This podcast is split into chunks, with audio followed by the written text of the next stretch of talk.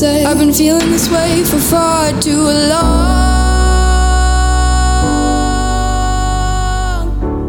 Buongiorno, io sono Roberto e questo è Indizi di Futuro, il podcast che indaga il presente per immaginare come sarà il domani.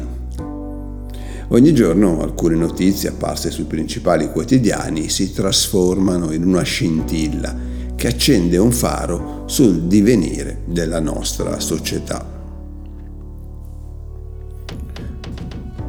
Il New York Times fu fondato nel 1851. Ha la sua sede nell'omonima città ma è letto quasi in tutto il mondo. È il quotidiano che nella classifica mondiale risulta al diciottesimo posto e il terzo negli Stati Uniti, insomma, carta veramente pregiata. Vanta il maggior numero di premi Pulitzer, addirittura 130. Bene, ora prendiamo in esame un altro attore della nostra storia, il Lokism.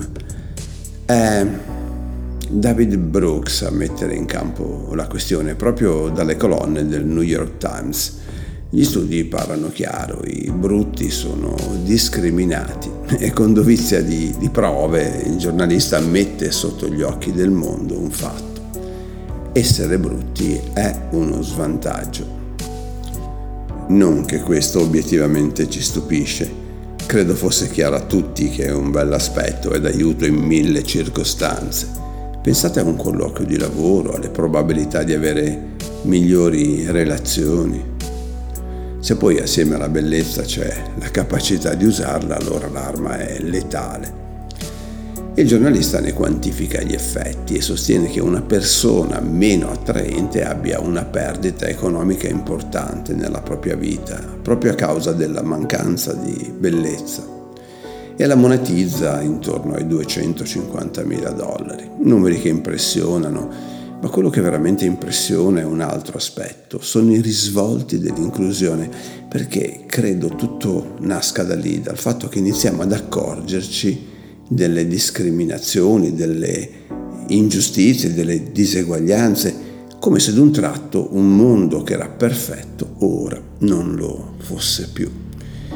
Con il mio 1,70 m avrei fatto molta fatica a diventare un buon giocatore di pallacanestro o almeno consentitemi di affermare che sarei partito con un notevole svantaggio. Avrei potuto chiedere a quelli alti due metri e più, per giustizia, di usare una mano sola o indossare qualche ostacolo alla mobilità tale da restituirmi il vantaggio che la sorte gli ha dato.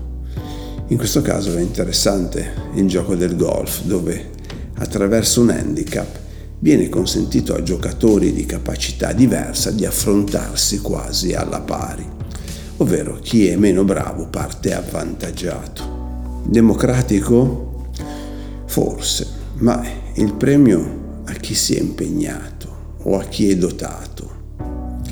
Uniformare porta tutti allo stesso piano ovvero significa elevare tutti o abbassare tutti. È giusto porre dei vincoli a chi ha determinate qualità per renderlo uguale agli altri. Pensate se avessimo limitato Madame Curie, ad esempio, perché troppo intelligente, perché troppo capace.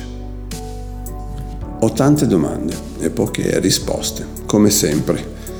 Oltretutto vogliamo avere tutti le stesse opportunità, gli stessi diritti, ma vogliamo essere speciali, unici, il che è sicuramente molto difficile. Negli ultimi anni c'è stata un'ondata di diritti che sono divenuti di moda, vendette quasi, da parte di chi ha subito ingiustizie. Quindi David Brooks, il giornalista che ha scritto l'articolo, ha scelto una non qualità dal mazzo delle tante e l'ha messa sulle pagine di un amplificatore come il New York Times. Peccato che il mio podcast non abbia questa risonanza, anzi a tal proposito vi prego di consigliarlo ai vostri amici, perché potrei dire che anche quelli intelligenti hanno dei vantaggi, come quelli che nascono ricchi, quelli che nascono in una nazione rispetto ad un'altra, quelli che hanno la possibilità di frequentare determinate scuole, quelli che nascono in una famiglia che li può accompagnare ad un futuro migliore.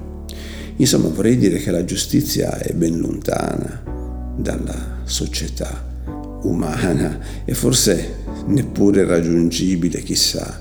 Questo non vuol dire però che non si possa ogni giorno fare qualche piccolo passo avanti.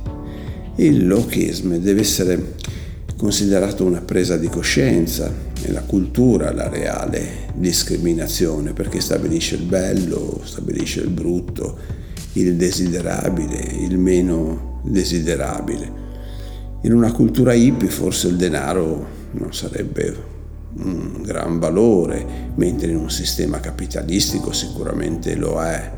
Bene, allora smettiamola di prendercela gli uni con gli altri per una diversa tonalità eh, di pelle, di orientamento sessuale, di genere o per l'avere un chilogrammo in più o in meno e costruiamo insieme una cultura inclusiva e basata su valori profondi.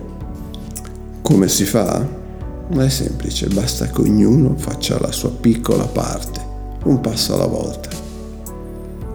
A domani.